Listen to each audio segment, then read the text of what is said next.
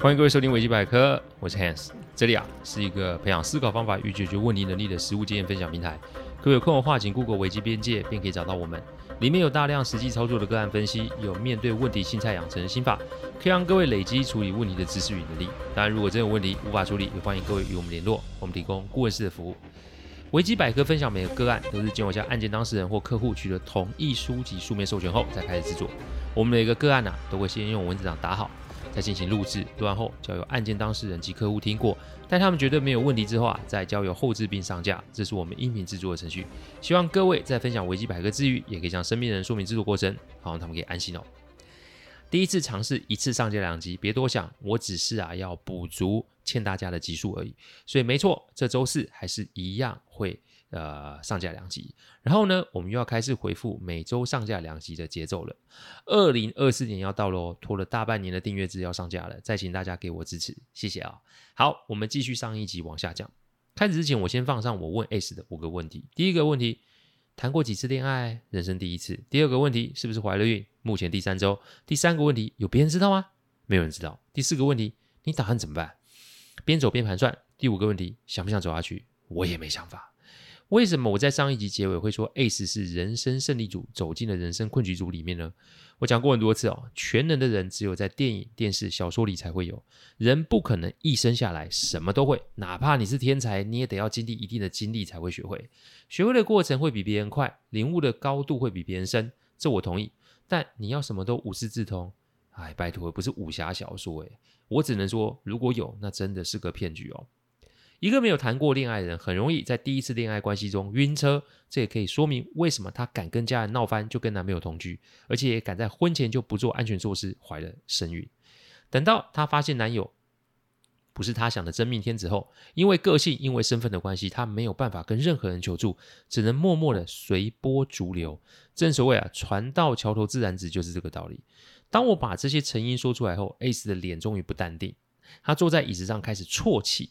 趴在桌上开始大哭，哭吧！我安静的待在身边，准备好一包卫生纸给他。当然，我又得承受他很异样的眼光，连服务生都跑过来说是发生了什么事。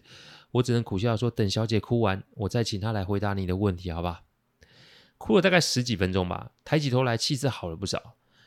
我可没有做法或干嘛。我再说一次，我的另外一个音频纯然是我只能处理另外一种案子的经历。小弟，我是个正常人，我只是分享，而非具有什么特殊能力。这一点我讲了非常非常多次。我拜托大家不要对我有太多的想象与期待。眼下还是要先去警察局啊，跟男友来个直球对决，还是要先跟家人联系，安顿好自己，还是有别的选项？他的眼中充满了失落与不确定性，我还是没有说半句话，待在他旁边。他是个受过高等教育的精英分子，所以他的思维是一定有的。因此，在他思维在没有成型之前，旁人甚至是任何人的言行，对他来说都会是一种干扰。我现在要做的就是去思考，待会他要问我的问题，我得先要准备好。五分钟吧，他呼了一口气，摸着自己的肚子问我说：“请问您是否可以给我一些建议？我想听听您的看法。”我常说啊，别人要怎么像。别人如果没跟你求助啊，你不要给建议或是你认为正确的东西给对方，因为再怎么样，你也不是他，所以你可没办法真正了解此时的他是处在什么处境之中。因此，一定要等到他开口，你再开口，那才不迟。我点点头，以下是我给他的几个步骤。哦，开始之前我说明一下，建议与步骤在我们这个行业是不一样的。所谓的建议，就是案件的状况其实还算缓和，意思是并不会立马产生危害，所以我们以顾问的角度，就是给他一些建议，让对方有时间思考。但如果是步骤，步骤顾名思义就是执行步骤，这通常是我们在客户用在客户案子上的。以这个个案来说，因为男友目前在警察局里，Ace 无论如何就是要去警察局做笔录及进行相关的法律程序。再者，他现在又怀有身孕，如果一直处在不安稳的状态之下，对他及孩子都是危险的。所以在这个个案里面，我会用步骤给他。好，我们来说说接下来的步骤要如何执行。第一个步骤，先排除威胁，让男友吃官司嘛。孩子重要还是男友重要啊？你得选一个。A 子听完我讲这句话之后，就开始犹疑不定。当然了。会在一起啊，甚至为了男友跟家人闹翻。我可以确定你对男友是真爱，但从他掌控你的生活，对你动手动脚来看，你觉得他在意你吗？你觉得他没有问题吗？既然你要我解决你的问题，那么解决问题就得先从选择开始。你现在不用想别人的问题，一所谓的别人包含了在你肚子里面的那个孩子，因为今天你要是被打死了，你的孩子也活不下来吧？孩子重要还是男友重要，爱情重要，还是性命重要？自己选择。因为如果你学不会选择，选择啊，无疑就是无法做取舍，那问题就会重复发生。他不是第一次打你，对不对？他是不是跟你说过他会改？他是不是跟你说过他没有办法控制自己？他是不是请你不要放弃他？S 用一个很惊奇的眼神看着我，我笑着说：“我不会算命，但你不是我处理的第一个类似的个案。说穿了，你的男友不见得可恶啊。”但是我可以看到你的可笑跟可悲。可笑的是你自己骗自己说男友会改，可悲的是你一直被打，但你却没有办法离开，因为你认为自己是一个人。那你真的是一个人吗？很多事情，当你只用自己的角度来看，你当然就会得到相同的结论。但如果你稍微改变你的方法、角度，那么事情不见得会如你所见。所以你要选谁？这个选择不做，我们就先坐在这里等吧。